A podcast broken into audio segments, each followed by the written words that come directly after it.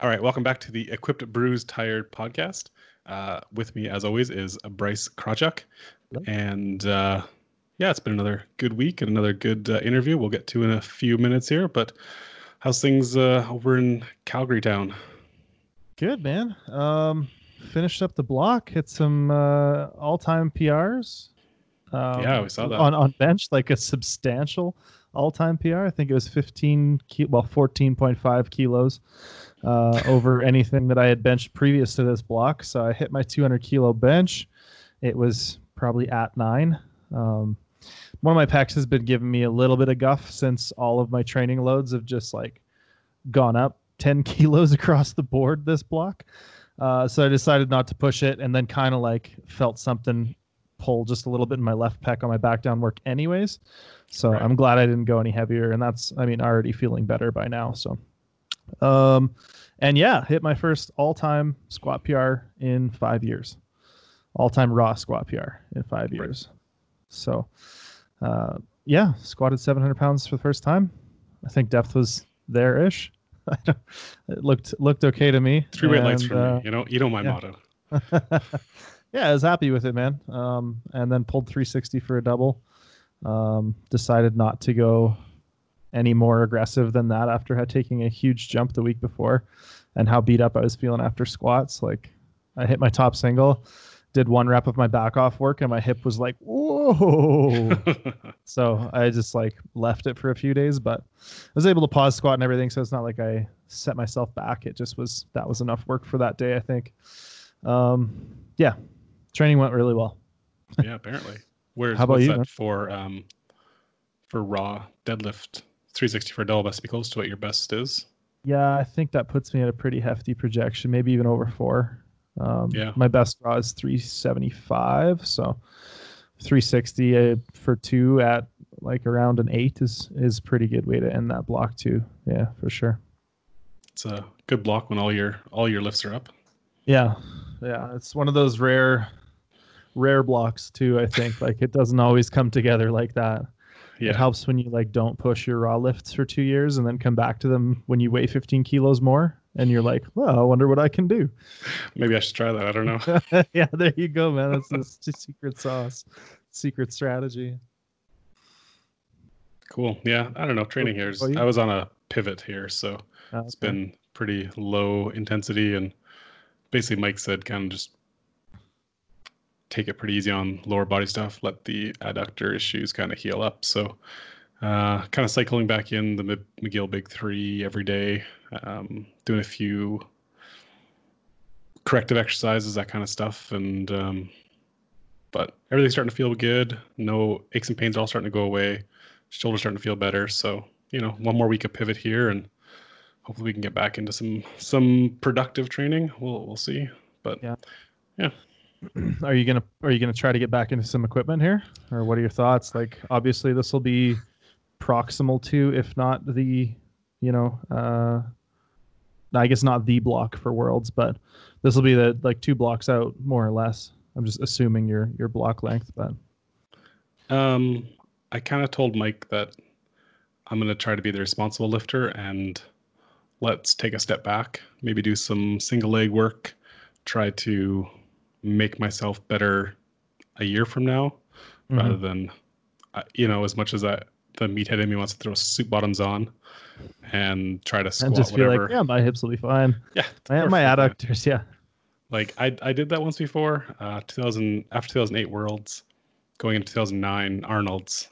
Uh, I could not raw squat without pain.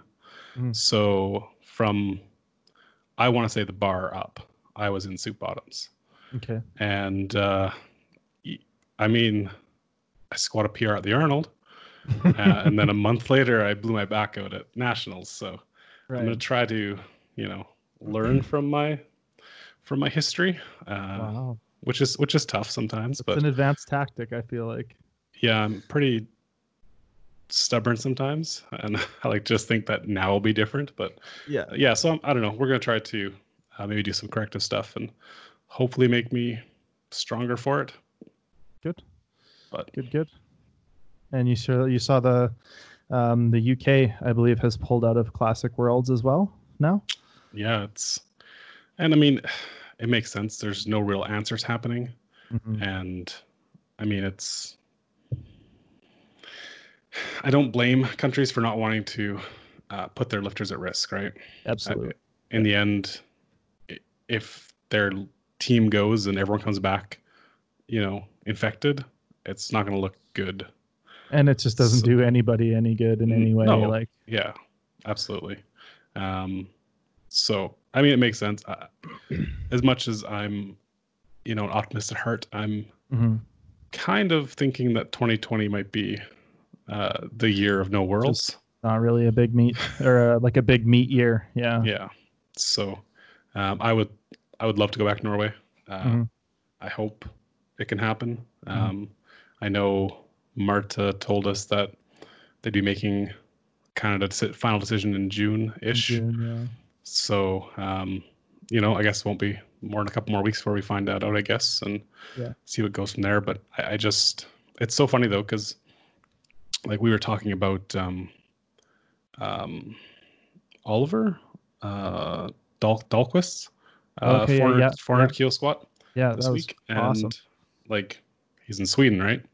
Uh, and they're obviously still training in groups. No one's wearing masks, and They've kept gyms open in Sweden, from what I know. as um, far as I, yeah, normally they they um, from talking to a few people in our community from Sweden, they've kind of like tiered the approach. So if you are at risk, then you sort of shelter in place, and if not, try to go about your business and you know be decently smart. I guess uh, I'm not really privy to exactly the regulations or anything, but as far as I know, gyms have not closed there yeah, and throughout this. so it, it's interesting to see the different methodologies being taken about by each country Mhm. and kind of what that might mean for international meets this year really right I thought so Owen Hubbard posed uh, an interesting question in that okay, like the U.S. isn't sending a team, the U.K. is now not sending a team. How many more teams pull out before they cancel it, or are they going to host Worlds with whatever's left? You know what I mean? with just belarus Yeah.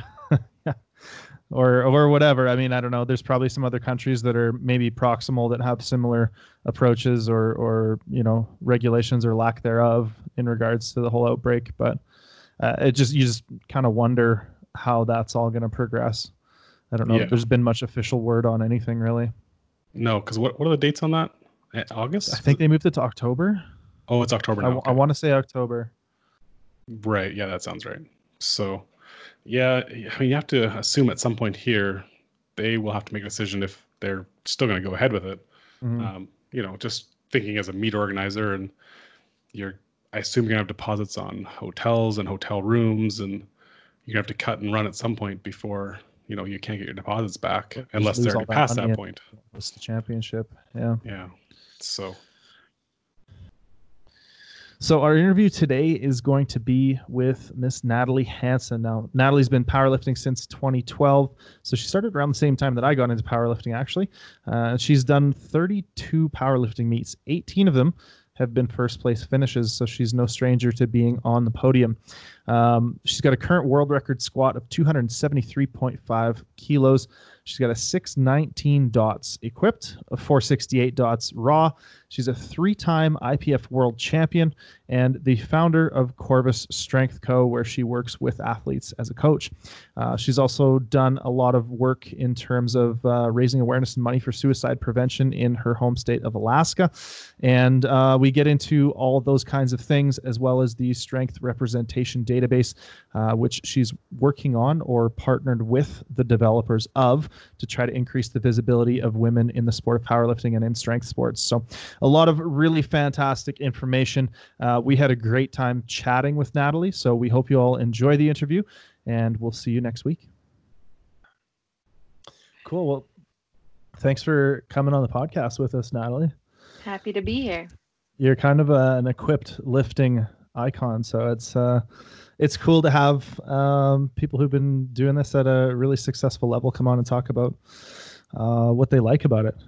I mean, I think one of our big goals with the podcast is to get people stoked on equip lifting, and I think that uh, hopefully you sharing your insights and stuff will help us do that more furtherest, Yeah, I hope so too. more to. I don't know that I would. I would consider myself an icon. I think I would consider you an equipped icon. Oh, I don't know about that. I'm just a raw guy who wandered across the street, more or less. Found himself on the wrong side. Yeah, wrong side of the tracks, and then decided I didn't want to go back. It's because your knees hurt too much from the wraps. It couldn't go back, really. Yeah, Yeah, everything exactly. was everything was numb from the knee down. I didn't know what to do. I was confused and frightened, and here we are preaching the gospel. Um, so I, I guess on that note, what uh, what crossed the street for you? What what brought you across the street? Or did you did you start equipped, or kind of how was your your introduction to equipped lifting, and then like what made you fall in love with it? hmm Um, so I had kind of a drawn out start to powerlifting. I did CrossFit kind of competitively and really enjoyed it, but I mostly enjoyed the strength focus uh, of some of the various workouts and stuff like that. So I just always found myself gravitating toward that.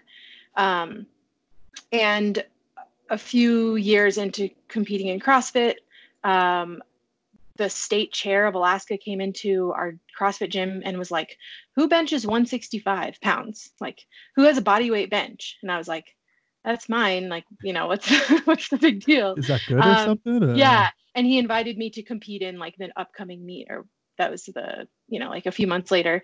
And I was like, Yeah, why not? You know, it's like it's cheap to sign up and one of you know, like a few friends were doing it. So I just figured I'd do it. And I still like, even though I had a really like successful experience uh objectively i was still not really like sold on it i thought it was kind of boring because i came from a, a sport where you do kind of everything. Um and so i did that meet and then um larry and priscilla came to our crossfit gym a few weeks later and taught like a really brief kind of seminar. And it was just a few hours and it was only women and it was it was really cool. And they told us just some kind of their like stories and and just if you've ever talked to Larry about powerlifting like he can he can sell almost anyone on powerlifting like he just just the way he talks about it it's like oh this is cool like this is badass Okay. um, so i kind of got i was a little bit more in, interested after that experience and um and then did another meet and qualified for nationals. I set some national junior records at the meet, and uh, still, you know, I, so I, I was like, I'll do nationals. Like, sure, that's fine.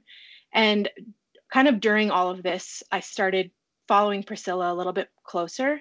And she was, this was 2013. So she was just going to uh, the World Games in Colombia. Okay.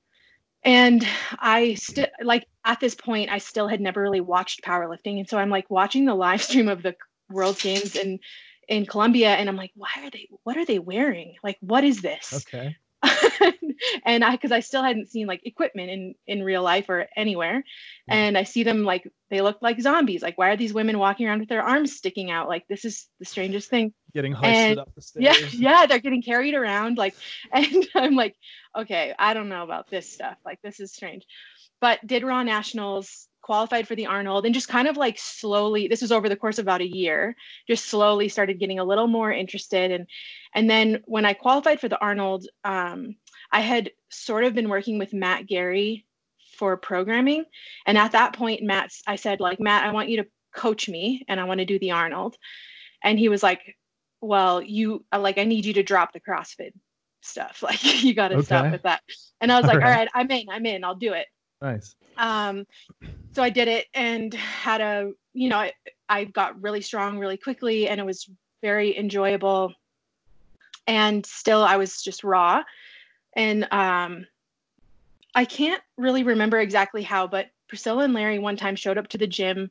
Like this is a couple years later. Um, showed up to the gym with a squat suit they thought would fit me, and like literally just put me in it. And Nice. Priscilla wrapped my knees, and they put four plates on like 400 pounds on the bar. And Larry's just very calmly like telling me how to s- squat in the suit. And I did a, a couple sets, and I was like, "All right, cool, thanks." Like, I'm not sure what you expect what, what you expect to happen Alright. here. And uh, but that was my first exposure and it was literally just the three of us like i was just doing my workout one day and she showed up she's like make sure you wear leggings today and she just showed up with a squat suit and like put it nice. on me okay. um and she just annihilated my knees like annihilated me. I was bru- like swollen like and bruised. 100% wrap first yep. time. yeah, yeah. yeah she was she was giggling like she thought it was hilarious. And and I, um i like left like the next morning i woke up and i was like what in the world happened to me? Like it was it looked insane. I still don't know if i've ever seen bruises like that on somebody but i also don't think that people are very often getting like 100% wraps mm-hmm. brand new. So um it was always like introduced to me as this is what you kind of strive to graduate to. Like this is the net like you you build raw strength you build a baseline um, you get your technique dialed in and then you put gear on. Like that's the next natural step. And there was and just based on my understanding like there was not really a question about it. Um, it wasn't like a so, an if it was a when kind of thing yeah yeah exactly okay. so i was pretty excited when my squat i think i was squatting um like 170 or something like that and they were like all right it's time and like put me in wraps and uh i was training in texas that summer with uh the, like gene and ian bell and um, that was my first summer doing any sort of wrapped squatting and they didn't we didn't have any gear around that fit, but they had a bench shirt, like some hand me down random bench shirt. Like you couldn't even read the serial number on the tag. Like no one knew where it came from. Uh, no one could even really identify what it was. They were like, it's kind of an F6, but it's got like some weird stitching. Like we're not really sure. Um, and uh, I wore that shirt for like three weeks and then competed in bench nationals, which was in San Antonio that summer. So it was no, close by. Okay. Um, and I benched 147 and a half, I think, something around that. Okay. Um, it, so this was like 2015 ish? Mm, 2014. 2014. That was my, okay. so, so I just did a bench only bench nationals because it was down the street to kind of like learn. And mm-hmm. then from there, I was like, all right, let, let's, let's do this. Like I did, um, and then 2015 was my first open nationals and that's basically the rest is history, I guess. Right. Absolutely. Yeah. So there's a few uh, kind of like areas I want to kind of explore in that. Yeah. Um, first, um, so you started training around someone like Priscilla, who, I mean, a legend in the sport, really, like a superstar. Um, she's not been active lately, but especially back in 2013, she was definitely, um, you know, top of the top of the top, basically. How do you think that um, starting out around something like that? How do you think that changed your perspective or molded your perspective as a lifter? coming into the sport? Honestly, it wasn't even like I didn't even wrap my mind around like a comparison between who I am and Priscilla. Like it wasn't even on my radar that mm. like I knew that I had some amount of like natural talent because I was always pretty strong and the sport just kind of came naturally to me but but watching Priscilla was like um I, it was just out of this world. Like that's how and and plus not having been ever been in equipment it was still it was even like leagues beyond just like if she was stronger than me without equipment i was like then i, I can't even like uh there's no frame of reference really. Um so I, I kind of so it, it definitely shaped my understanding of like what's possible but i also was like she's she's a freak. Like that's that's like I, i'm not on that level um for quite some time, I was just kind of like, yeah, that's Priscilla. Like, she's Priscilla. yeah, like I think I see this sometimes with um, when girls come into the gym and and train beside Rhea, where it's like, you know, you have this frame of reference of someone who's lifting so much that like you don't have those self-imposed holy crap like a hundred kilo bench is a lot right or or maybe like a 200 kilo squat is a lot because you have this person that's blowing past it so then you set your frame of reference totally different to someone who mm-hmm. is training with them by themselves or training, uh, you know, with a weaker group of people. And mm-hmm. you know, they always the old saying of like always be the weakest person in the gym, you know, that kind of sort of thing. I, it's mm-hmm. interesting to me to to see people that come come into the sport with such a, an elite group. Yeah, yeah, she was she would do even raw. She was she's so strong. Like she would do sets of eight with a 100 kilos on bench, and I hadn't even benched 200 pounds at that point. And I'm just like, like she would hand me off, and like it, so it wasn't even. I didn't even feel like a, a need to like compete with her or because I couldn't even imagine like. Yeah. So, do you think um, that that leads into doing your first um, fully equipped meet in 2015, and then you won Open Worlds in 2017? Mm-hmm. And as someone who's competed in the sport for 15 years, I would say it's pretty quick turnaround. Mm-hmm. um, do you think anything, uh, like you said, you're naturally uh, pretty strong? Do you think there's anything in your athletic past that kind of contributed to this, or do you think there's anything um, maybe you know your training environment that kind of led to this sort of success so quickly? Yeah, I mean, I think definitely like Priscilla having been successful. Like, so while I didn't really compare myself to her, like it helped me understand what was possible. Um, and so I, in training for my first equipped meet, um, I'm like unbelievably competitive, and so I wanted to win win nationals. Like that was purely what I was like getting ready for. Mm-hmm. Um, I don't, wasn't, you know, I don't know how I imagined getting there, but that was like I was competing against that year. It was Leanne Blinn and Jessica, um, Jessica, I can't remember her last name. O'Donnell? Uh, O'Donnell, yeah, O'Donnell. So she had come back after having a couple of kids and did this like kind of comeback meet. So the, we were kind of the top three in the 84s. Um, and I, I'm just like it at that point. I was like, I know that because I, I guess I had seen that I was, I was squatting 500 pounds pretty regularly in training going into open nationals. Uh, the American record was like in my sights. And yeah, I just, uh, I, I pulled 200 kilos the first time I put a deadlift suit on. Like I've I've only I've only added like 15 kilos to my deadlift since then. But but at that point, I thought that I could pull. I was closing in on a 500 pound pull. Um, so just doing the kind of rough math there, I was like, I could I could win this thing. Mm-hmm. Um, and so I think, and I didn't. I I got my ass handed to me by Leanne by like 30 something kilos. Um, but I made the team and and still was was still like I knew that I hadn't really scratched the surface yet for my potential. Um, so going into 2015 Worlds, I, I mean, I was kind of dumb too, just like totally like not really considering the implications of like what happens in a competition setting um, how you have to manage all these other things it's not just about like what you're hitting in the gym but at the time i was just like like kind of young and dumb and i'm like all right, let's do this quick algebra. Yeah, I'm gonna win this. um, based on the gym lift. Yeah, based Therefore. on. Yeah, I mean, and that's really all I had to like as a frame of reference. So it, it works a little better raw to do that, but mm-hmm. equipped, it's not quite the same. Um, so 2015 Worlds, I took fourth on body weight. So tied with the Ukrainian who tested positive. She took third. I took fourth um, I had an awful day. I think I went five for nine that day, but I don't know. It just it's it was quick to get to world championship status in 2017, but um, it felt like I learned a lot of quick lessons. Like right right off the bat, I just went like head first in, f- fucked up a lot, and and you know like I, I had a couple of coaching transitions during that time too that gave me some bumps in my total like uh, just the, the kind of novelty of changing your training style i think and and getting a little bit cl- like more refined more refined.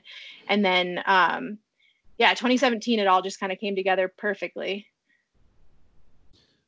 So i think it's kind of interesting that like going through that quick of a progression up the ranks like you said you kind of learned a lot in a short period of time what were some of those like i'm assuming you had some pretty big like aha moments when it comes to things that you learned about uh, yourself in competition or the way that competitions run what were some of those big moments and, and sort of how did that impact you uh, as you went through this like very quick rise through mm-hmm. things mm-hmm. yeah so uh, one thing that like almost almost like stopped me in my tracks at my first open nationals was coming off of my after my third squat which was a pretty big squat um, and being like super excited and then they're like get your suit off now. Like you're you have to be you have to be on the bench at this like right now. And i'm like i'm tired. Like let, give me a second. And they're like no no no. Like you don't have time.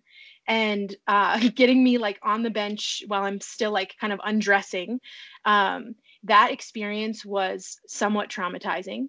Okay. and now that's almost the only thing we know anymore. Like competing at open nationals and competing at open worlds like that's just how every meet is. So learning to be comfortable in that like really uncomfortable situation Mhm. um it took me a couple meets to get to that point but that's one one thing that i learned. The other piece is uh, managing my body weight. So uh, as i have grown into the 84 kilo class um, i've learned that i need i kind of thrive as a cutter like cutting into 84 um, while that may make me really uncomfortable in some of my training sessions where i have to wear my like tighter squat suit and i'm like a full two kilos three kilos heavier than i should be in that suit Mhm. um, i just so often so many times i was walking around at just over 84 and by meet day i'm 82 kilos and everything is loose and i'm Mhm. bottoming out in my squats and like having a, an awful experience um, which is actually what happened at 2015 worlds Okay. um so that's a big piece of it so i cut now like and i i know it's not comfortable and a lot of people would say it's not ideal but it works for me and i've kind of like figured it out Yeah. um and then the final piece i think is is managing my competitive like headspace. So uh knowing that so so i had watched by that by the point that i was competing in equipment i'd been to a bunch of meets i'd lo- watched a bunch of lifters and uh i just felt like it was like you're just you just have to be hype. Like that's just how it goes. And Right, so right, i would okay. try to like force myself into this like really high energy he- like um headspace and crash and burn. And it was just like it was awful. Like it was exhausting. It was i just felt jittery and like crazy. Like i couldn't focus on anything. And i found figured out that like i there's a time and a place for it right? And Mhm. and like i've figured out how to manage myself in the ups and downs. And uh, that has helped pretty pretty remarkably. So and and i manage it in training as well. Like it's not you know there's maybe like uh one lift per week or two lifts per week where i have to like be hyped like that. But bench i'm like like turn them put on some like super quiet music. Like i just i don't want to be like that.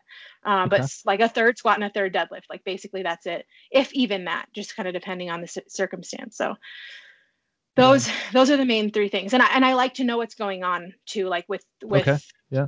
placing and I, I like to sit and I like to be able to at least see the colors on the scoreboard um, kind of be able to see my see lifters like if they're making and missing just I, I just can't really live in a bubble and Mhm. it helps me helps me understand like what I need to do um, a little bit more to be watching during competition so those Right. are the I think the main things Cool. Um, yeah, I think that, that that anxiety and arousal component of the picture, I think, is something that takes a lot of lifters maybe a little while to figure out. Mhm. So you're saying that you kind of have one or two big, like, let's get fucking hyped for this, and then you know, there's like two of those a meet kind of thing or something like that, Mhm. or okay. yeah and it's kind so of it's in my not back that you pocket need to maintain like a very low level of that kind of stuff. It's that you need to sort of budget that a bit more. yep exactly Yeah. Okay, cool. Um, so taking a bit of a, a departure from from Natalie the lifter and maybe getting into now Natalie the coach, right? Because you you run a coaching company called Corvus, right? Mhm. Um, so can you tell us a little bit about how that came around or how you got into coaching?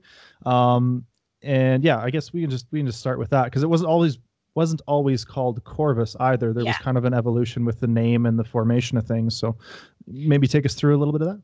Yeah, so um it's we started like I started coaching in an official capacity, like like online coaching offering services in um early 2017. So like we launched January 1st of 2017, but Okay. I had been a CrossFit coach for years before that and I actually like as people started getting a little bit more interested in oh like oh there's a local powerlifting meet like i want to do it but i don't know how to prepare like i would write someone just like a four week block and it would Mhm. supplement their crossfit training like it was super Okay, like okay. low key stuff but always for free Mhm. um and just kind of like experimenting because i was like i don't really know what i'm doing but i'm going to just try to write you something and they you know they're crossfit athletes they're always going to like hit prs because they they don't actually know like what they're capable of so Right.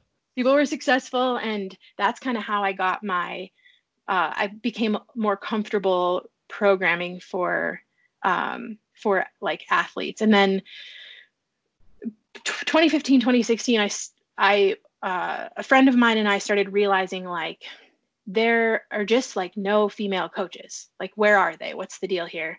Um, you'd see like in a, a conference being announced and it's like a lineup of all dudes. And i'm like this just doesn't make sense to me. Like Mhm. at the time rts only had male coaches. Tsa only has male coaches still. But like the big name companies it was just kind of like this doesn't this isn't making sense to me. Um, and so we decided like let's well let's instead of just complaining about it and and like being salty let's fix it because we have the means to like we have the knowledge and we have the means to like start this little company. And we both um chelsea and i both worked full time and we just coached as kind of our side gigs. And it went really well. Like it was really well received. We brought on um, we brought on a, a couple of coaches and kind of mentored them and then like set them free to be coaches themselves. And then uh, chelsea just decided she didn't want to be in the like running a company anymore because it was kind of like we started putting out apparel and then people started wanting more apparel. And we were like all right this is getting to be a lot. We've got like you know a bunch of contractors and we've got apparel and and like all this stuff to manage. And she just kind of was like distancing herself from it. So i took i took over the full rebrand like basically just created a new company. Right. and um and now i do it and i really don't put out apparel and i just keep to what i can manage which is coaching athletes. And so uh, becky holcomb who's an equipped lifter is a contractor for the coaching company. Okay. um, so she has a bunch of her own athletes and really the the idea was let's create a company that can put like that can hopefully situate um, female coaches or women coaches to be at the table with the guys because uh, at the time it felt like the only women female coaches who got attention were the ones that were kind of like um, had a big following from whatever whatever something else and then Mhm. decided to start offering coaching you couldn't Right. just kind of like rise up the ranks as a coach uh, by itself so um, i think it's better now not it's not perfect but Yeah, yeah. um, but i think that in a, in a lot of ways powerlifting is like a microcosm of of general like of society as a whole and Mm. so we're seeing more representation um, just in general and i think we're seeing more representation in powerlifting as kind of a result of that Cool. Um, so where did the name Corvus come from? Corvus is uh, latin for raven. Okay. and um, i'm from rural alaska where we have lots of ravens. So it's kind of a yeah. So ravens are resilient and they have uh, really effective communication between Mhm. them. Um, and it's just like a kind of iconic i think it's an iconic uh, bird and and represents a lot of what i stand for. So um, yeah that's that's kind of the deal yeah I'm I'm with you on that. I got a big Raven. Oh, nice. so that's awesome. Yeah. Um, so I know you said you, you don't do apparel, but you guys do one piece of apparel in particular that I wanted to ask about, and that's uh, a shirt that you guys sell to raise funds for suicide prevention awareness. Mhm, mhm. Can you tell us a little bit about that directive and sort of what brought some of that work in that in that direction on? Yeah. Um, so being from rural Alaska, it's very similar to rural Canada. Um, Mhm. That uh, there's just uh, probably, I'm assuming this about Canada, and I'm, I think I'm right, that there's a high suicide rate amongst, um, especially Indigenous populations. So I'm from a town 400 miles west of Anchorage. The town is a hub of um, a 56 villages. So the, my hometown has like six or seven thousand people, and then just um, tribal villages all kind of surrounding, and no roads in or out. Very very isolated, and I can't even like begin to count how many people that I know have committed suicide over the course of my 30 years on this planet, and it's just a huge huge um, factor in life in rural Alaska. It's a it's an epidemic, and um, so it's always really affected me. And I've had a couple of pretty close friends commit mm-hmm. suicide, and so when I have a platform, I want to do good things with that platform. And so um, I think about a maybe almost a year ago, I think it was during Suicide Awareness Month, I decided to release this t-shirt. So the live your dreams is this um, kind of a motto or slogan that was used for a friend of mine who committed suicide. His dad created a foundation and that's like their that's their um, kind of slogan. And he his dad created a foundation and and supports a lot of he supported me as like in some of my uh, powerlifting travels and endeavors. He supports some friends who are competitive dog mushers um, and he hmm. just tries to like basically support the young people in the community who are you know doing positive things. So i took that kind of created this t-shirt and have donated like every dollar to um, the um, alaska branch of the american suicide prevention organization. That's so awesome. uh, where if you, you want to drop like a a link or a website where people yeah. can go to support this? Um, I think it's uh, I know what it is. It's corvusstrength.co slash merch. And I think it's the top, I think it's a highlighted item on the page. Okay. Um, and I'm, I'm going to do my best to put that in the show notes. Okay. I think I can do that. Okay. yeah, we can do it. Still learning this stuff. Yeah, you're good. No, that's awesome. I think that's really great when you can when you're able to to to find something like that to connect to and and I mean use some of the some of the notoriety and some of the uh, uh, visibility to to make things like that, um, or or to put some into things like that. Yeah. yeah, thank you. So, kind of coming off of that a little bit in the female representation of coaching, uh, you've also recently launched a strength representation database mm-hmm. um, to increase the visibility of the visibility of women in the sport. Uh, can you tell us a little bit about that and, and kind of the, the motivation behind starting it and, and where you kind of want to see it go? Yeah, so I didn't. It's not mine. I, okay. okay. I I wanted to be neutral. Like that's my that's my focus with it. Is like I'm helping push this initial kind of outreach, but I don't okay. want it to be like associated with me necessarily because I want it to take its own kind of life. Um, I that's as I mentioned, like that's kind of how I got into coaching was like create trying to create more representation in this space, and actually just like maybe a month ago, um, Pete Spence contacted me and asked if I thought that there would be an interest in a database like this. And I was like, What? How did you know? And he's the technical guy behind it. I couldn't have started this website if I tried. Um, so he built the site, which is, I think it's pretty simple, but I didn't even like it, didn't, the idea of putting it in a database uh, didn't, hadn't crossed my mind. And so he created the site and i'm just doing like kind of the initial push. And the goal i have is is just to get it populated with enough names and get it like kind of spread around enough that it then just kind of grows on its own. Um, the first push obviously is to populate the database and get all the names in it. And then the second push of course is going to get it to be like getting it in front of podcast hosts and uh, like people who do YouTube videos and stuff like that and like conferences. So like, oh, you're putting on a con- conference and you have no women in your lineup. Like, here, let me help that help you with that. Mm-hmm. Like, check this, check out this website. What do you want to learn? So you can filter by area of expertise, by location, by what they're available for. So we've, um, it's not necessarily to find a coach. It could be used as that, but it's more for media and to get just kind of more uh, more representation in, in powerlifting media and strength sports media. Fantastic. And where I'm, I'm assuming that website is up and running at this point yeah. or yeah. yeah, it's strengthrepresentation.com. Awesome. Yeah. I think we can also try to get that in the show notes. so yeah, anybody listening, lots of things to to go and check out and, and to support, which is is awesome. Um, so taking a bit of a detour, or, or maybe even just a step back in our conversation here, um, talking about coaching. Um, do you do you work with a lot of equipped lifters in your current roster, or not really? No, I think I have had two ever. Okay.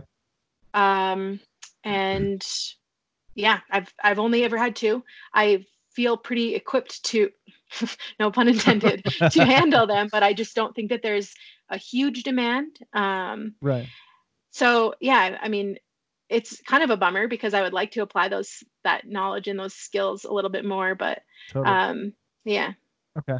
So i mean that being said the the two that you've worked with um have you have you worked with them for a long time? Have you had much success or um, what's that kind of been like for you? Um one was a guy and he was uh he was not long lived and then the second one was um a very very strong Icelandic uh, female lifter. Mm-hmm. She's um, Julian's girlfriend. Oh, she okay. just had a baby, so oh, wow. we, got, right. we got held up because she got pregnant. right. Okay. so it's not the best idea probably to put a suit on while you're you've got a bun in the oven. So I would she... think not. I mean, I don't know what the science says about that. so she's she's just now getting back into the gym, and awesome. I think she'll be ready to to go in the next, you know, to compete probably in the next year. Okay. Yeah. yeah. Well, I mean, so you've you've got some experience there, and I, I, the question I had for you was was in terms of some of the misconceptions that you think, you know, maybe people have about equipped programming because of what they see on social media, right? They they just see like a, a tiny little snapshot of people's training of people's programming.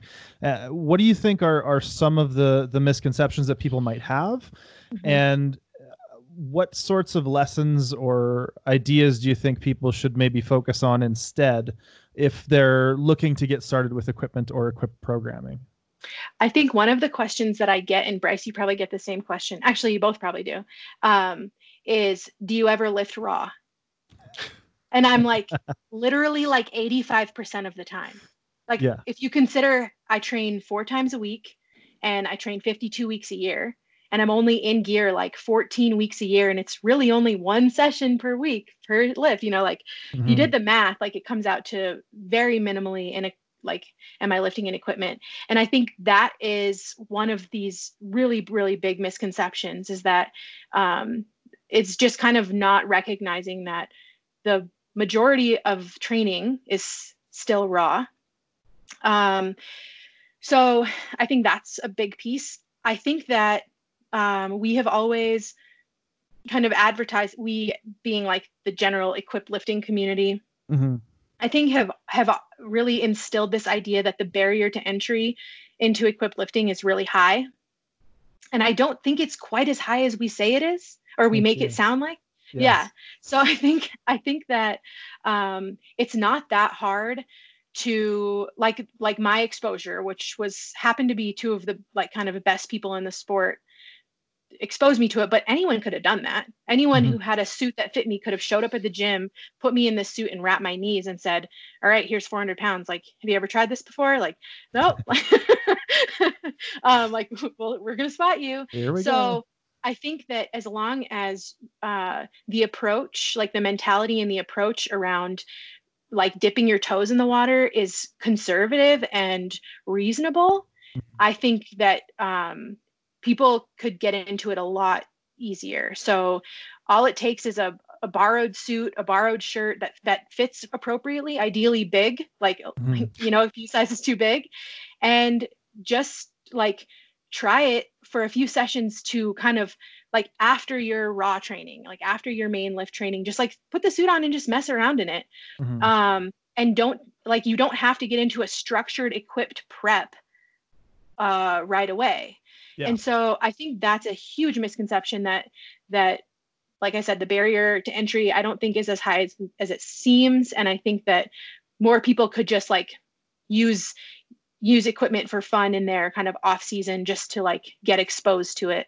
Um, mm-hmm. and you don't have to you don't have to spend hundreds of dollars. Like there's like I I've given away so many like old piece of equipment. Someone's like, "Can I buy that from you for fifty dollars?" And I'm like, "No, just pay for shipping." Like I don't I'm not going to use it. Like, just take Right. it. Okay. Um, so anybody who needs stuff, yeah. contact Natalie. yeah, I don't know. So that's those are I think the may, maybe the two major things. I think Sweet. that's I think it's a really good point, especially like I think it's I used to describe like knee wraps and a bench shirt as kind of like the gateway drug.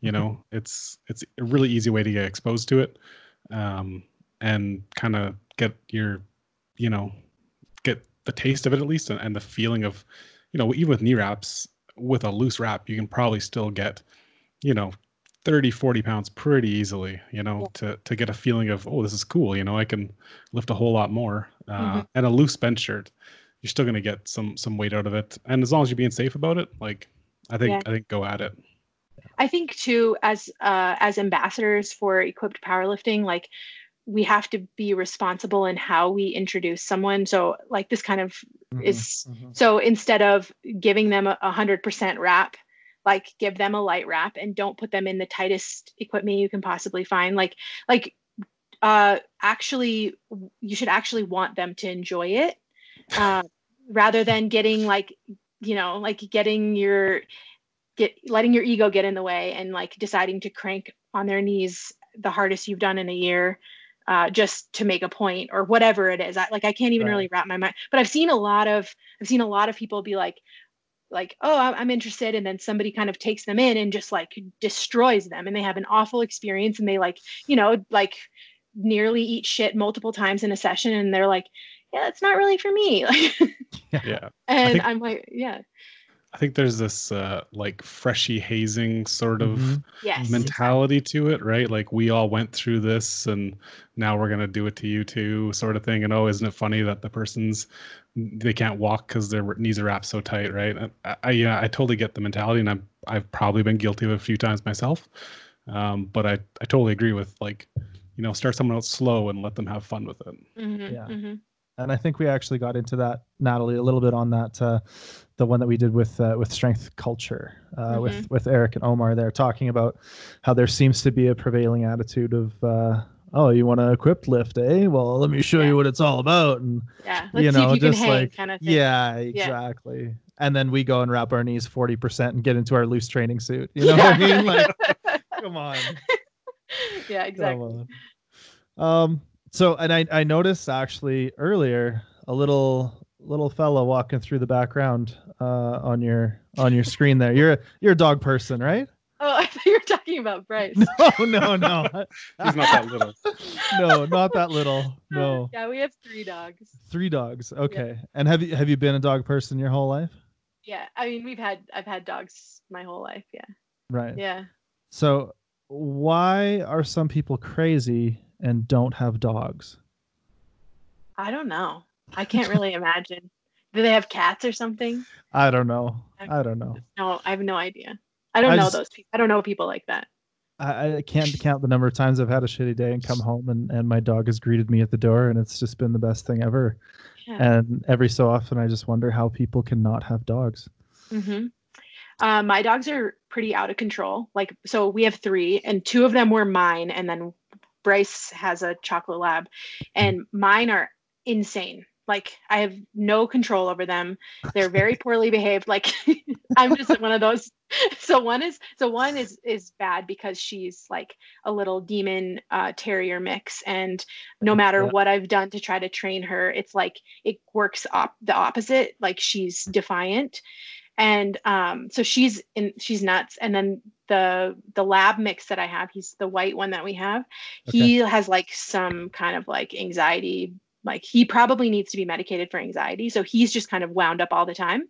So i've got like these two dogs with like really intense personalities and then bryce has his chocolate lab who's like the most mellow um just like super super chill dog and it's a pretty funny combination of personalities. Like we Yeah. have yeah we have like a i mean we can't walk them all together like it just doesn't happen Oh, we walk, really? Okay. we- yeah we well and and we have we've started walking them one at a time actually so we get more steps in because we'll Mhm. just take more walks during the day That's um but also because it's like uh, it's it's like meme worthy if i if if we try to walk all three of them and it's probably a reflection about of something about me about how poorly behaved my dogs are, but I don't really care.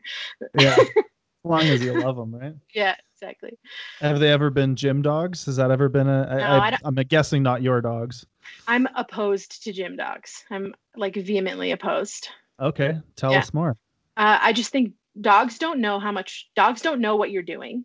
They don't Mhm. know what weight's on the bar. And how many times have you seen somebody like benching heavy or squatting or something like that, and their dog literally like walks up to them to like get attention? Mhm, It- that's fucking terrifying to me. Mhm. Um, so I I've always just been like like if you're so sometimes Priscilla would bring her dog to the gym, but she always kept it on a on a leash, like tied up right. Yeah. um i'll i'll tolerate that but like i'm just I'm it's too risky it's too, I the dog just doesn't the dog doesn't know what's going on and like what are you going to do if your dog jumps on your on the bench while you're benching and you drop the bar on yourself like just Yeah. seems like a, not worth it yeah. I think What- though ryan you and rhea's dog seems like an exception to the rule Well, so like Kilo. Kilo, Kilo, Kilo yeah. started in the gym. Uh, like so, we had a private gym, and she was in there when she was nine weeks old. So she kind of grew up around it, and we've always been very careful stringent on not on the platform when someone's doing a set. And you know, she's she's so smart but so stubborn. It's it's kind of annoying. so like we'll be like get off the platform, and she'll walk off the platform and like ring around the platform. So like she's not in the way, but she's like you know I, I know I could be in the way. yeah But yeah, like we're pretty um Just one paw on the corner, Yeah. staring at you like. and like she'll stop How do when like you're doing this? when you- we're doing a set. She'll stop and she'll wait for you to do your set, and then she'll keep walking. yeah and it's just like she knows she's not supposed to be you know in the way and so she's pretty good about it but i definitely have seen far too many videos of Mhm. dogs or cats sleeping under someone squatting and i'm like oh like Yeah. Mayhar's dog, that drives me crazy. Uh, He doesn't really do it anymore, but for a while, Mayhar was like letting his dog just kind of like roam around in his garage while he trained, and the dog would be like, the dog would be Mm-hmm. Under his like between his legs. Yeah. Yeah. yeah, just like I'm like, "You- you're an idiot. uh, I grew up with yellow labs, so I totally the the like super mellow uh, demeanor. That's just like they're really smart, but really just I don't know. Like I kind of understand that personality of them. just so bullheaded Yeah.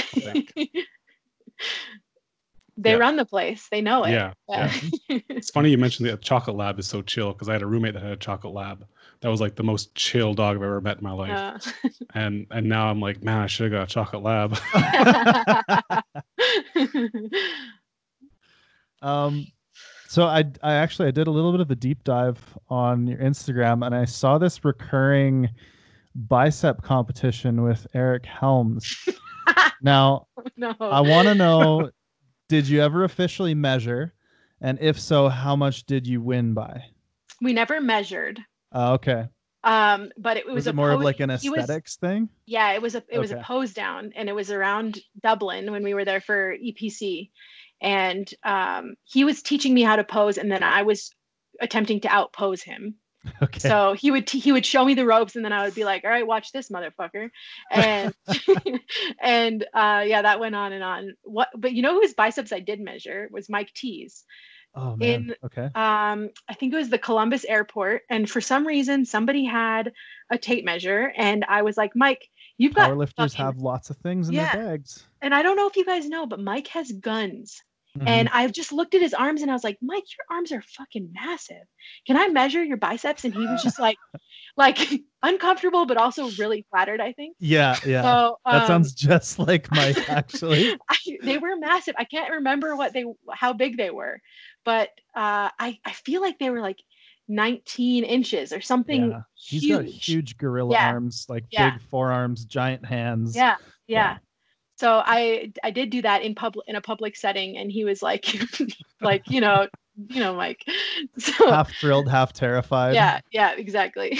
and also taking mental notes, like Yeah. whether or not He's like the the size, density, and quality have improved since the last time he updated his spreadsheet. yeah, exactly.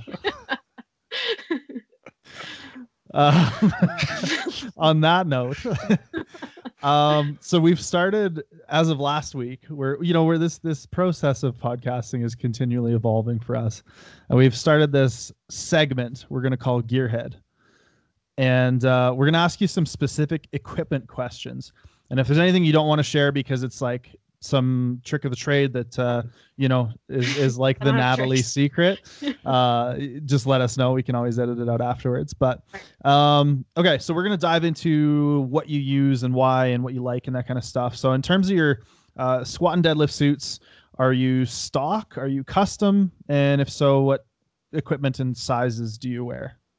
Deadlift suit is custom, um, only because like I would I would love to have a stock deadlift suit, but the chest I wear a velocity and the chest plate would get to shorten the straps. The chest plate then gets up too high and the the neck okay. hole is like this big, um, right. so I can't fit my ass through it. Okay. So um, so I wear a custom deadlift suit, but um, but it like the the I don't know if you guys know the red and I have like two deadlift suits and that's basically it. And the okay. the red and blue one that has always been awesome for me was stock and they just shortened the sleeves and then cut the chest plate down. It tightened it. Okay. Um, I don't somehow I somehow I or somebody ripped that suit. There's a cut like a vertical cut in one of the legs, like very clean. Oh. And it's like not a legal suit anymore.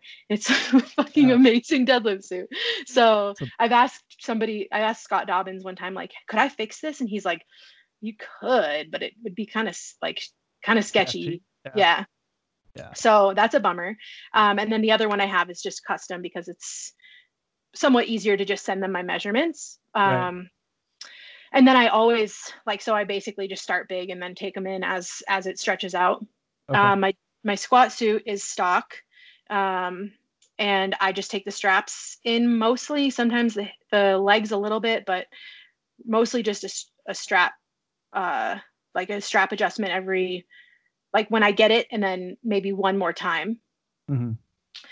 Um, and I wear grippers. Okay. Um, and Oh, super super cent. So velocity deadlift suit, super centurion, squat suit. Okay. Yeah. Uh, so you already kind of covered that you kind of do modifications. What sizes would your stock gear be? We've had specific questions of people want to know what sizes people wear. So. Yeah, that's fine. That's fine. Um, so the the obviously the velocity is custom. Um, the I have this this kind of I'm in between on my squat suit. So I have a 38 that I can get into almost just on meet day.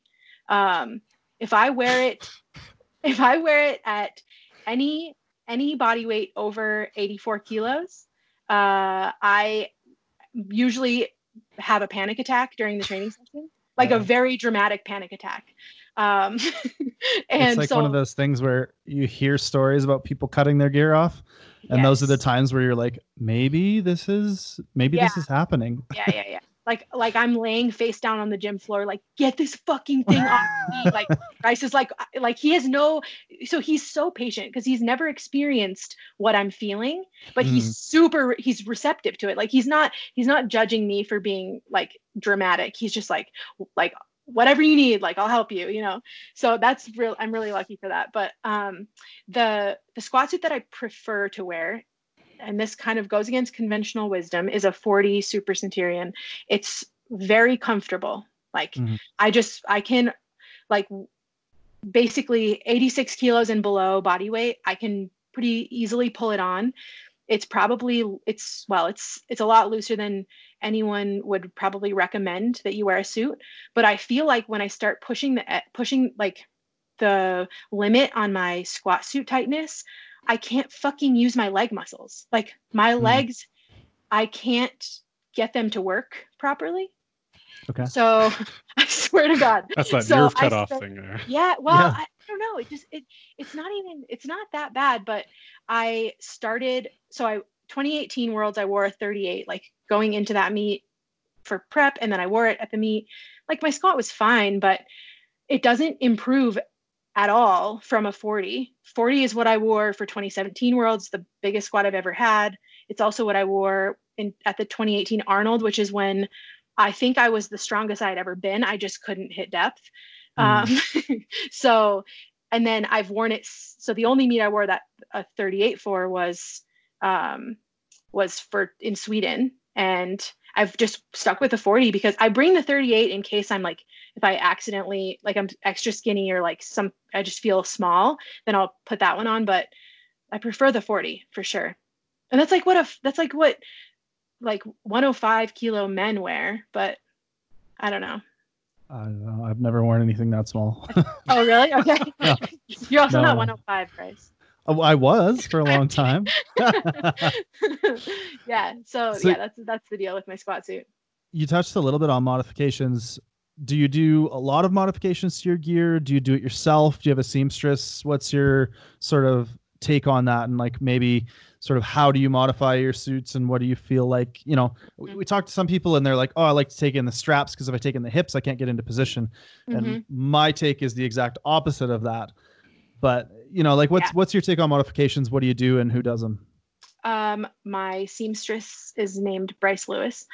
Very nice. You guys, you guys might be might not be surprised by this, but he used to sew his own clothing, like like design his own surprised at all. shirt. Yeah, I'm not either. No. So I was like, I need to learn how to sew. And he's like, Well, I know how to sew. I made a leather jacket one time. And I was like, Oh, so you could you could sew Yes. gear then.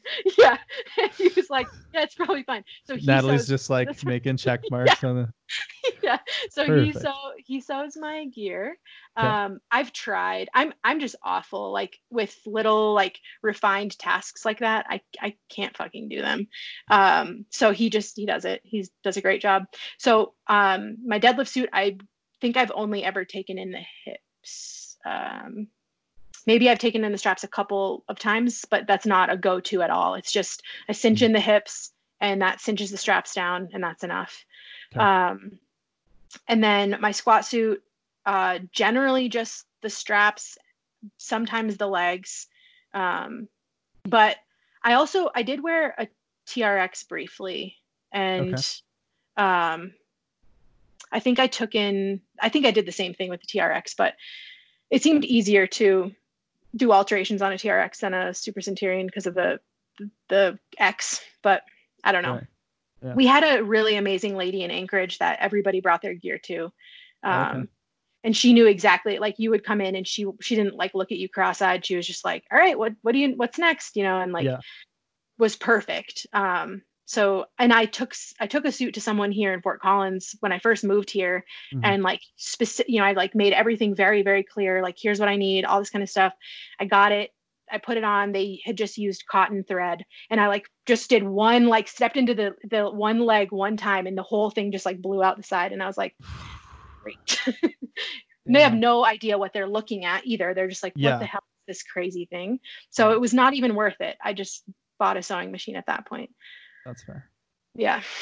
Um, and bench shirt. What do you like to use? How do you modify it, etc.? I wear a stock F6 Okay. um, and I just modify the sleeves uh, very minimally. Like, um, so I wear a stock 40 and I take in the sleeves initially like probably a centimeter and then um, probably again maybe like over over the course of a training cycle it might be like another half a centimeter but it's just like basically right on inside the the previous like seam i just take it in a little bit more and tighten them up a little bit I, I, I speak for the whole world when I say I appreciate the metric units there. That's good. yeah, seriously. and I think you mentioned knee wraps. Did you? I wear say grippers. Yep. I have um I can't find anything. So so Titan has offered me sponsorships and I won't not I won't wear anything besides grippers and so I just tell them like I'm sorry. They've sent me uh the new THPs and the new and like their new I think they said they're new t- titaniums like somewhat newly designed and I have done like a direct comparison. So like I take a single at 250 in titaniums and a single at 250 in grippers and it's like twice as fast in grippers and i'm like i'm not i can't justify it like they Hmm. they and and bryce only enjoys wrapping grippers so I've he- heard he's got a mean wrap. Yeah it's pretty nasty Yeah. Yeah. So um yeah so i use grippers and i probably will never change Wonder That's right. Grippers just, are the best. just Sorry, hurts Titan. more, makes you move faster because it hurts so much more. maybe if that's if that's what it is that's fine if that's what it takes, eh? yeah yeah so i used a super katana for um a few years and plateau my bench had completely plateaued and so the f6 has sh- obviously worked fine. And Mhm. a lot of people are like, you'd bench another 20 kilos or more if you put on a super katana. And I'm like, I've tried it. Like it's not happening. I, I put one on um, last fall and I was like, all right, maybe this is it. Like I'm just gonna I'm gonna wear this. And uh, I unracked 130 and I was like, nope, like not doing it. Re-racked it. I'm like, I I just the F6 works so much better for me. So Yeah, that's fair. And do you have any idea why that would be? Like, does it allow you to bench more like your raw bench, or like what do you think is the is have the, the trick there? yeah, I have some theories. Um, so part of the problem with the super katana, I've I had tried probably like five different variations of a custom, uh, not a low cut, like regular collar super katana, Mhm. um, over the course of like 2015 to 2017.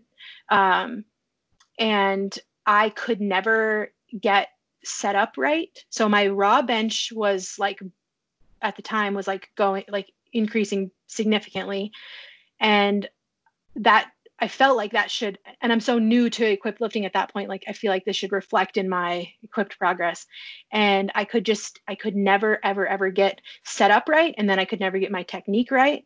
And um, i i just think that the super katana with how short my range of motion is it was just like totally overkill Mm. uh, for what I need. And all I need is like a little bit of pop and and it only needs to travel this far. And like that's what I get out of an F6. Yeah. Um, so it's just a little springier. I went from uh, I hit a 15 kilo bench PR um, after like switching to an F6 after like two years of banging my head against a wall in a su- in all these different variations of a super katana Mhm. and then and then another like 10 kilo be- bench PR and still have just like taken strides forward since then. Yeah. So that's a sign. yeah, I'm not gonna Like, mess with it. if if that's not uh, valuable information, then I don't know what is. yeah. Yeah. So then, uh, f- I think I know the answer to this, but flats or heels for for squat. I wear heels for squat. Have you ever And- tried flats or have you played around with that? Yeah, uh, they I fucked myself up really bad in flats.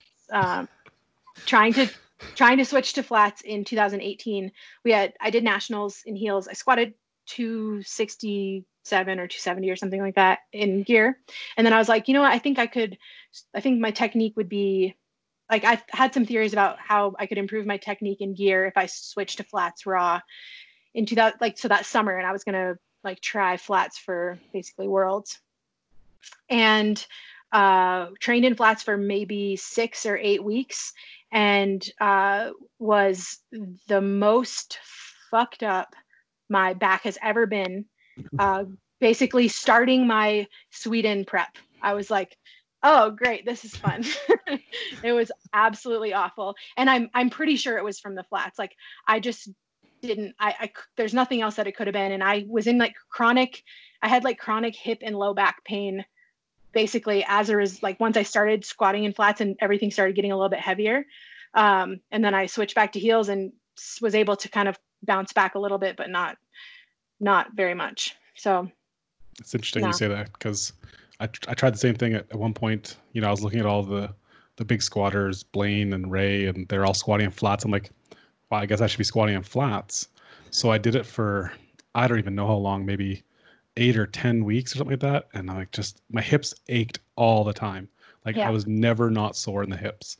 And then Yeah. one day I put my heels back on because I'm like, I just can't do it anymore. And the, my first like rep with heels, I'm like, oh man, this is amazing. It like felt like I was like just comfortable. So Yeah. it's it's so funny. Yeah. I've never really taken any prolonged trip down that road. I basically got flats before my first, or sorry, got heels before my first competition, and I think just like have stuck with them. I did I did some like side by side comparisons with a set at like seventy percent one day, and was like, I don't know. So I Yeah. just kept kept using my heels. Mm-hmm. All right, now the last question. This is a contentious topic, and we I ask every guest about this. But what is your hot take on reps in gear? yeah, I've heard you ask this. Um, I think there can be a benefit of like maybe some triples, but beyond that, you're just wasting your gear. You're ruining it, Bryce. I think I mean I suppose I suppose there there's a if you have a loose suit so there's a lot of like nuance to this question though like not Absolutely, I'm not just gonna yeah. give you like one one soundbite Yeah. um I think in a loose suit and like there's something to gain from doing like you could probably gain something from maybe fives in gear um You heard it here first. but Got it. maybe, maybe. uh maybe you know but I, I don't know maybe if it's just to like get some a bit of overload like you know you're obviously going to use something that you can't do raw but it's not that heavy Mhm. um and you're just kind of like greasing the groove like kind of working some technique Mhm. uh priscilla does priscilla and larry in them they do like eights in gear and it's it's br- nasty nasty As, I can't as a big even- proponent of like sets of five, that sounds terrifying. hmm Yeah. So uh, they'll wear like super soft wraps. Like, um, are they called? Are they RPMs? Are they Titan? Yeah, the ones with Data, the like? the max yeah. RPMs. Yeah. Yeah. yeah, They'll use those and like a you know a decently loose suit. But I'm like, just I don't know. I would just do it raw or or in wraps only or something like that. Like at that point. But yeah. So that's where I'm like, there. I can't really wrap my mind around what that would, how that would help. Mhm. I could see an argument for fives, but I think uh, more so threes and below, but ideally like singles. Uh, So I mean, like from an athlete's perspective, obviously, I much prefer doing singles. Um, but I, I did find so as somebody coming to the sport with a raw background, a decent amount of of raw strength, and no idea how to use equipment. When I got into my first squat suit, I could get, I, and even to this day, I can get almost to depth with 75 80% of my raw of my uh sorry not of my raw of my like- of my equipped mass so uh, for me it's it's exactly that it's practicing the pattern it's Mhm. greasing the groove it's learning to trust the descent a little bit more because by the end of a set of five you're thinking holy shit i want this to be over with so you're really trusting the suit and you're really going Mhm. down quick Mhm. and i think that was for me was kind of instrumental so it's just and i don't really necessarily have a horse in this race because obviously it's just a tool in the toolbox but i do Mm-hmm. like asking because i think it makes for interesting conversations and it's kind of become a meme at this point so yeah. thank you for humoring me on yeah, that. no problem. All right. So another thing we do every week is questions from our listeners. Uh, so we asked on our Instagram to get a few questions for you. So we'll go through just a couple of those that we got that we found interesting. So um, any raw training that someone could do to prepare in any way for equip lifting or for trying equip lifting. I'm not sure where this is kind of going with that, but uh, yeah. Anything you kind of think about that for? like a wide stance high box squat. I'm just kidding. Yeah, that's great. um, I mean, I guess it, de- it matter. It depends on like what we're, like what the purpose would be. So, um, if we want to kind of ease into like feeling, I, I, I this isn't something I would do, but just some ideas. Yeah, Um, if you really want to like uh, feel some overload, like potentially reverse band squats, for example, or something like that. Like I suppose you could make an argument for like a slingshot or a ram bench. Um, but I, I don't know that there's anything like any true raw training um, off the top of my head that I think would kind of like get you to that point. But I suppose like adding some wraps, like wrap squats for for like to the to the raw squat, um, some slingshot or ram bench, deadlift. uh, Deadlifting is just nasty. you, just, you just put the suit on. There's no in between. I don't just think. put the suit on and pray yeah. I think if you get some of that voodoo floss and like wrap around your legs as tight as you can, Super and then try and Yeah. squat, Yeah. I think that's you probably your best way to prepare for for the just feeling wrap of it from Yeah. mid thigh up into your yeah But I mean, I suppose like some suit bottoms or something like that if you needed some kind of like modified raw to like ease into it. But Mhm. yeah. I think it's funny. There's also I've had a lot of people come into their first shirted bench session and then be like, "This doesn't feel anything like a slingshot. What the hell? Like Yeah. this is not what I expected." So Yeah. you run Yeah, that it's not- risk as well. Um, so also another one that we got from the listeners was uh, in regards to the recent Arnold things. Um, how how do you feel, uh, or what are your thoughts on the whole sort of records being wiped from the Arnold? I know it might be a bit of a, a touchy thing. I know our Eh. listeners, I think, know how Ryan and I feel, but Yeah. Yeah. Um, it's it's like, well, I'm definitely salty, but it's n- not anything within my control, so I don't really like like waste my time being too wrapped up in it. Um, I think it's very unfortunate when, like, in a circumstance where like this could be worked out between the federations like lifters are being kind of like brought into it and used as like a pawn in this um, kind of game. I think that's really messed up and just potentially shows uh, shed some light on where the priorities maybe lie. Um, but i'm a little hesitant to you know give like a full that's totally fair. full honest opinion. So um so yeah that's that's really it. It's just kind of like it's unfortunate and it's uh it's not fair to lifters but there's not a whole lot we can do and just hope that usa powerlifting continues to kind of fight for our lifters and stand up for us. Yeah, Yeah, I think I think the the long and short of it is, is a huge bummer. Mm-hmm. Uh, I, they'll only be. Uh, when will you get? And I think you referred to him as medium Bryce uh, in equipment. I had this whole scheme yesterday. So in the during the like aftermath of finding out that USA isn't sending a national team to Classic Worlds, my like my initial reaction was like, here it is. Here's my chance. because it It's didn't all really coming together. it didn't really dawn on me that he was still going to have to do raw nationals to qualify for the team in 2021 so in this like i wasn't home when we when i found out and so i was like scheming and trying to figure out okay so in in like a loose loose suit and and knee sleeves and like a loose bench shirt and I don't know, maybe not even wearing a deadlift suit. Like, what could he total and could he win open nationals? And like, hmm. And so I texted him and I was like, you should do open nationals. And he's like, in August? And then I said, yeah. And he goes, that's kind of close to raw nationals. And I was like, ah, like after I had spent like 15 minutes, like just like, oh man, this is so awesome. Cause I, I went from like, okay, what could you do at, what could you do at open nationals and like a quick throw this, throw this meet together? Like, what could we, what could he put up? Mhm. And then if he had like another, you know, 10 weeks or 12 weeks to train for open worlds, like that's like big time. Mhm. And it, it was all kind of a, a sad, a sad realization when I recognized that he had to do classic or raw nationals. Um, he- I did gift him a deadlift suit one time Mhm. and it was a fusion and it was one that i had gotten for myself and i absolutely hated it. And i uh, so i was like i think this will fit you. And sent it i gave it to him. It was before i lived here. I sent it to him as like a gift. I think it was for winning 2017 raw nationals. I was like here's your here's your like you know prize. And he put it on in the gym and proceeded to like do like so he was he when you put the straps up and you can like bend over and it holds you up like that kind of position he laughed hysterically for like a half an hour standing in that position like at, at how ridiculous it was. It was way too small for him it turned out.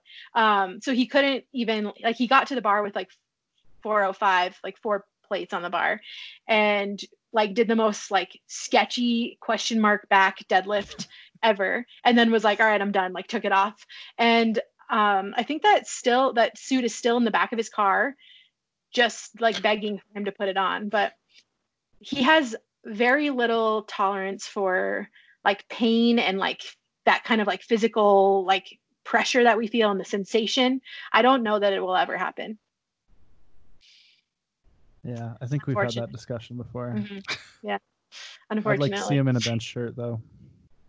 he'd, he'd have to widen his grip he probably would refuse to widen his grip um Just give him an F six, then he can bench Yeah. however he wants, right? yeah yeah like i've never even seen him put a slingshot on or a Yeah, I don't like think I've ever seen that either. Yeah. yeah too bad Um, so another one is I think everybody's seen that uh, you know Colorado's starting to loosen some of their restrictions, and you guys are able to get back into the gym, which is awesome. I'm happy to see that. How terrible is it to train with a mask on? What is that uh, sensation like? And do you it, notice it much, or is it just kind of like just happy to be here? It's less terrible than training in my garage by myself. Yeah. So I I'm not I'm not uh, I'm not an at home like I don't love training in my garage at home or anything like i never have. Mm-hmm. so i was it was pretty like rough. I mean i don't want to complain about like having a full fucking gym of like setup of equipment in my garage but like i don't love it. And so yeah, i think i would rather train in a mask yeah i would rather train in a mask in the gym uh, with four people than in my garage without a mask um, it's not that bad i was just actually uh, Bryce did a Instagram live today and we were just kind of talking to people and um it's like there are a couple of moments over the course of a 2-hour training session where I think to myself like this is really uncomfortable mm-hmm. for like a for like a split second when I'm like breathing heavy and then and then I catch my breath and I'm like oh everything's fine. So Yeah. It's not a big deal. Yeah. And it turns out Colorado, I think that the, the county that we live in is going to make masks just recommended starting like next week, but the city of Fort Collins is going to continue to require masks. So oh, okay. we'll still have masks on for a while. So the final segment we have here for you are common questions, and these are things that we kind of ask all of our guests. It's a series of questions that we think kind of uh, gives our listeners maybe the, the best slice of some information or some takeaway. Um, so for you, Natalie, what is the highlight of your lifting career thus far?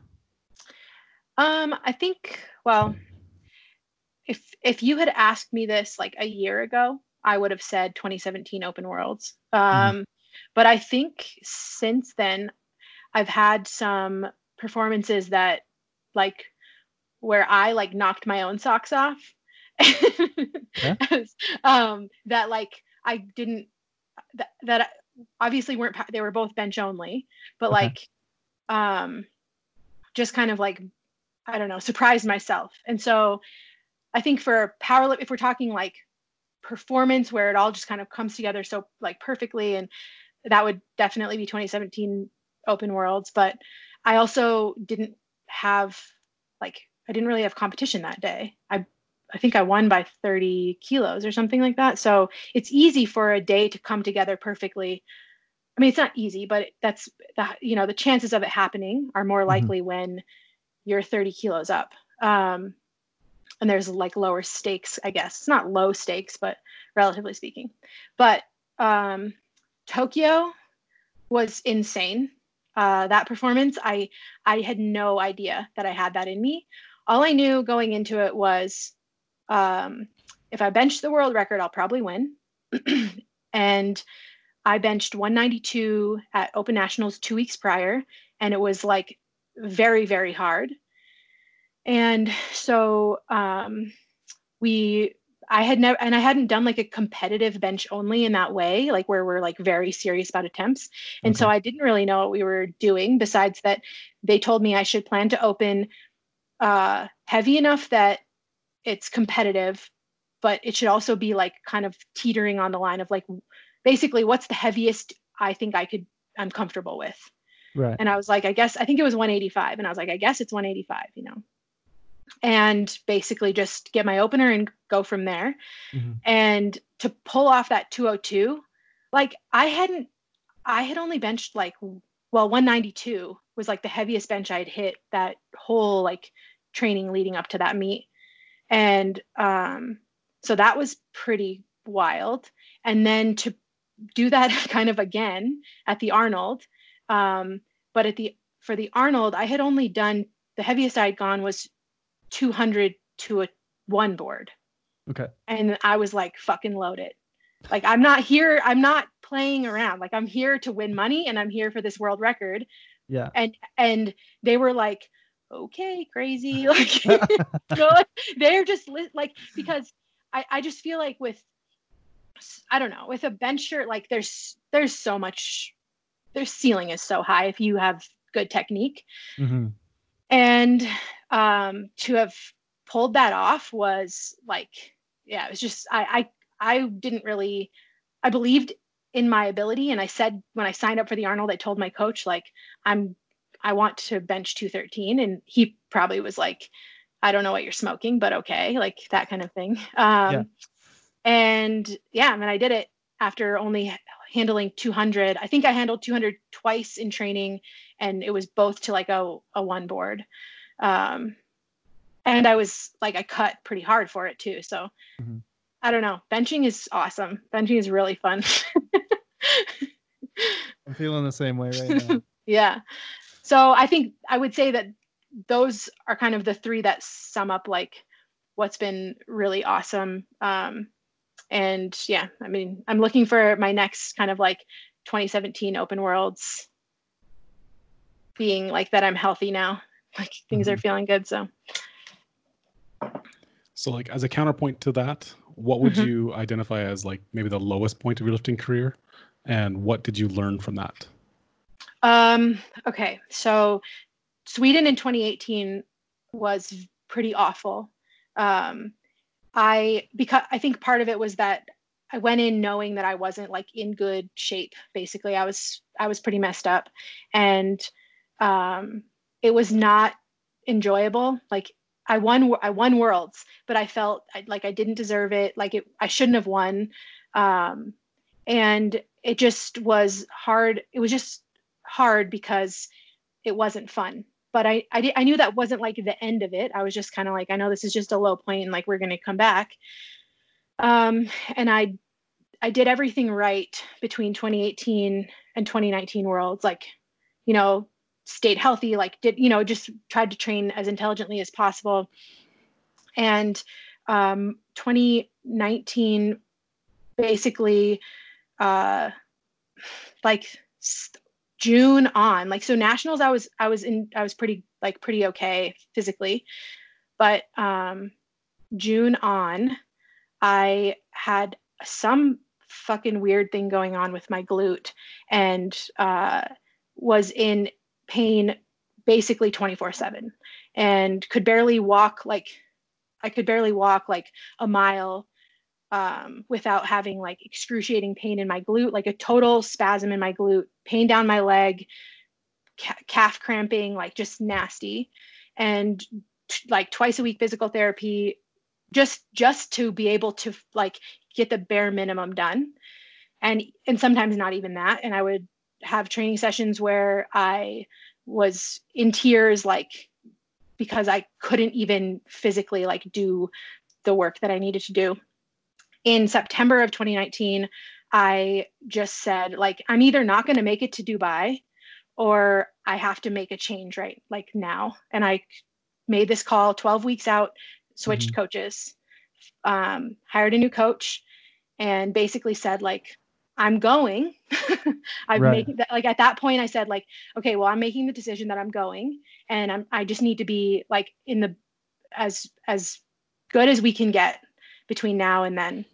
So um it was pretty rough. Like just I mean the whole but I would say basically until like the last three three weeks or so I, mm-hmm. almost like basically until so we got to Dubai like two full weeks early, and I would say like the only pain-free sessions I had were the last two sessions I had in Dubai, um, and it was it was miserable. Like not and and it started like I started having these thoughts of like, how do you know when you your peak your like peak performance is gone and you've already hit it and and you're just kind of like on this downward like trend? And will i ever know like will i know when that point is happening and is it now? Like maybe my body like maybe i just can't do this. Like maybe my body can't handle it. And so just like all these really like negative like depressing thoughts. Um obviously like didn't i didn't have an awful day in dubai but i it just it just i didn't have the same like kind of spark that i often have um or that i like to have when i compete. But since then um i knock on wood am probably the healthiest i've been since bef- like maybe maybe mid 2017 Um, so I'm just like, but now I'm so thankful for like every single training day that I have that I'm like, that I'm performing what I, you know, hitting what I need to hit, uh, feeling good, like enjoying myself. That that it's like the other stuff is like less important at this point because I've hit that bottom. I feel like that was my like bottom point was like the last half of last year, um, and now I'm just kind of like trying to slowly, carefully climb back up. Mm-hmm. But yeah, so I, I would say like it's not a point. It's just like this kind of cumulative time that I was just like pretty fucked up. Right. Yeah, yeah it's it's interesting because I know as someone who like I've had a lot of injuries and like a really long term back injury, mm-hmm. and so often I'll cut down my training. Like, all right, I'm gonna shut it down. Like things are feeling good, but I don't want to push it. And I, yeah. you know, I take a lot of flack for you know my RPE 8 sets not being anywhere near RPE 8, but I think the appreciation for pain-free training yeah. is it's really hard to, to appreciate. Yeah, yeah, without yeah. having experienced that sort of where you can't even get through a workout yeah. without feeling like you want to quit. Yeah. That it, you know, I think I really that really resonates with me. Mm-hmm. Yeah, for sure. I think like the first time you get to a workout where you're limited because of the weight on the bar and your strength, as opposed to how much it hurts and needing to stay shy of a yeah. certain point is like yeah glorious. yeah, it's it's pretty awesome. So that's it's been really really fun. Um, this like basically this year so far, and so I I'm still working with that new coach that I hired, Nathan Westbrook, mm-hmm. and mm-hmm. he like so so he watches my training every week and programs the next week based on my performance. Um, he's like literally only putting the weight on the bar that's like the right call it's not it's never just like oh this is the progression we follow mm-hmm. like no matter you know it's it's always super super intentional and um i think it it's helped me a lot just kind of relax about like my mentality about training knowing that it's not just because this is the next percentage increment and this is what the the the we this is how we've always done it for you kind of thing it's it's mm-hmm. really like all right, I think, you know, I think you're good for three triples at 170 instead of let's just bump up 2%. Yeah. So yeah, it's been, it's been good. It's interesting to see that kind of sentiment echo some of what we, we heard from Marta uh, in terms of how she's sort of restructured her training. She's now mm-hmm. healthier mm-hmm. and happier. And it, I think a lot of it comes down to just auto regulation or auto regulation rather, and, and individualizing the program and those kinds of things. It's, it's yeah. cool to hear. Um, so who have been some of your biggest inspirations and it doesn't need to be powerlifters necessarily uh, it can be kind of from from anything hmm. Hmm. i don't know i really really uh, so anyone that seems to exude um, like just kind of grit and work ethic and just like grinding out years of training without you know just kind of unrelent like unrelenting mm-hmm. work ethic and so i i don't know that i have like names off the top of my head sure. but um just that that mentality and that kind of a dedication to something is what i've always like in no in everything in my life i've always um strived for and been like inspired by so it's less about high you know high performance and accolades and achievements and mm-hmm. more mm-hmm. just about like like how how much will you dig in and continue like pushing forward what in whatever way you can when it's when it's tough yeah um uh, what would be one piece of advice you wish you could give yourself when you were just starting out to slow the fuck down um, i think that like we just went in kind of deep on injuries. I think that I could have avoided a lot of just uh, frustration and struggle and kind of like these big swings if I had just kind of like slowed my roll a little bit um, and understood that. Um, I, well, I don't know. I my my coach for several years was pretty aggressive. sorry, that's my dog's. That's okay. I wondered if it was mine for a second.